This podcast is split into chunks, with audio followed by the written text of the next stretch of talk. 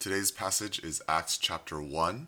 Now, fun fact, the book of Acts is written by Luke, who also writes the book of, yes, Luke. And we see this in the very first verse, in the first book, O Theophilus, that studier of God. I have dealt with all that Jesus began to do and teach.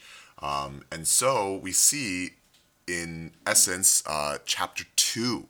Now, this is really important because for a lot of people back then, for a lot of people today, you know, what did Jesus do and who Jesus is the central, you know, thing about Christianity, about Christ.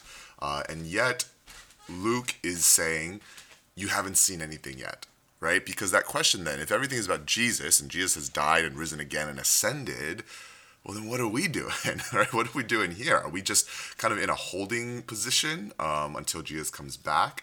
And the entire book of Acts is really the book, you know, some people say the Acts of the Apostles, but other people will, you know, I think very correctly say, no, it is the Acts of the Holy Spirit.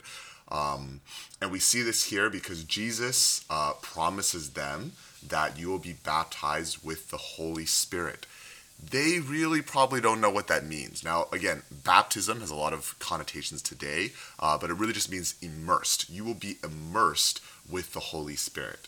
And they're like, okay, their question is probably many people's questions. Will you at this time restore the kingdom to Israel? You know, nowadays I would say, when are you going to make a Christian nation? Is probably what a lot of people are saying.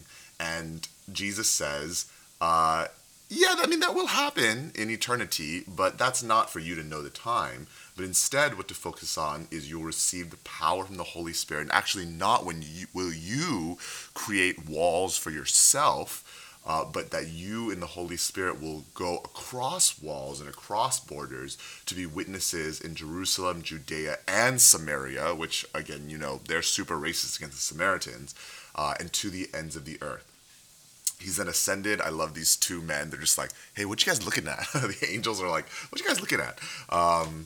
And then we see them going, and they go and they pray.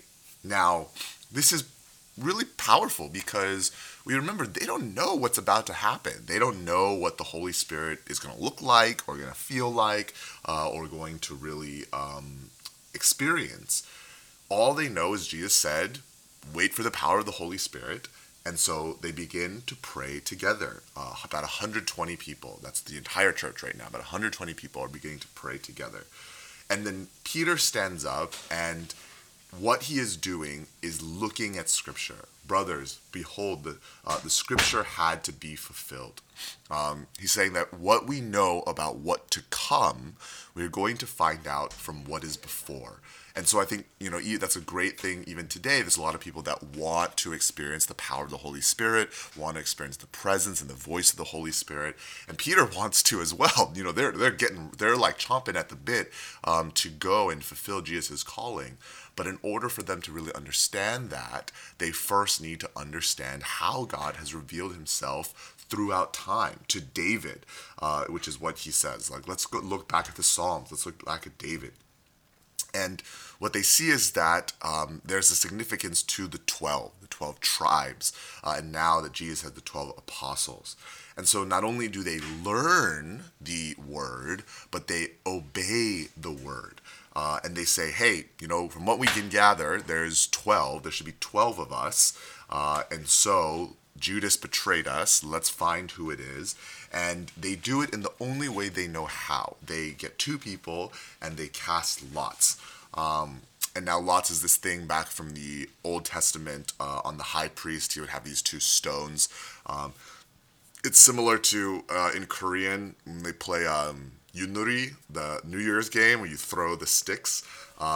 And the lots fell on Matthias. Now, some people say, well, why don't we still do this? Notice that where this is, the Holy Spirit has not yet come. When the Holy Spirit comes, and as Jesus says, directs them in all things, they will not have to cast lots anymore. And so, brothers and sisters, if you know Jesus, and you've come to believe in Jesus, and you are saved by grace through Jesus, know that you're not just in a holding pattern. Know that you're not just standing still. That what God wants to do is pour out God, the Holy Spirit, into your life. But sometimes the thing that is not that the Holy Spirit is waiting for, but that is holding us back, I think, from receiving the gift that is right in front of us, is we don't recognize it. And we don't recognize it because we don't read the word and because we're not in obedience to the word that we have. And so this isn't an encouragement to try harder, to work harder, but this is really an encouragement to say that, hey, God wants to do even greater things in your life, even more things than even for those of you who have been saved, that experience of salvation. God wants to bring ever-increasing experiences of sanctification in your life. And so let us open our hands. Let us receive those by grace. And let us see that the way to receive that is through the word and through following the word. And in that is the blessing.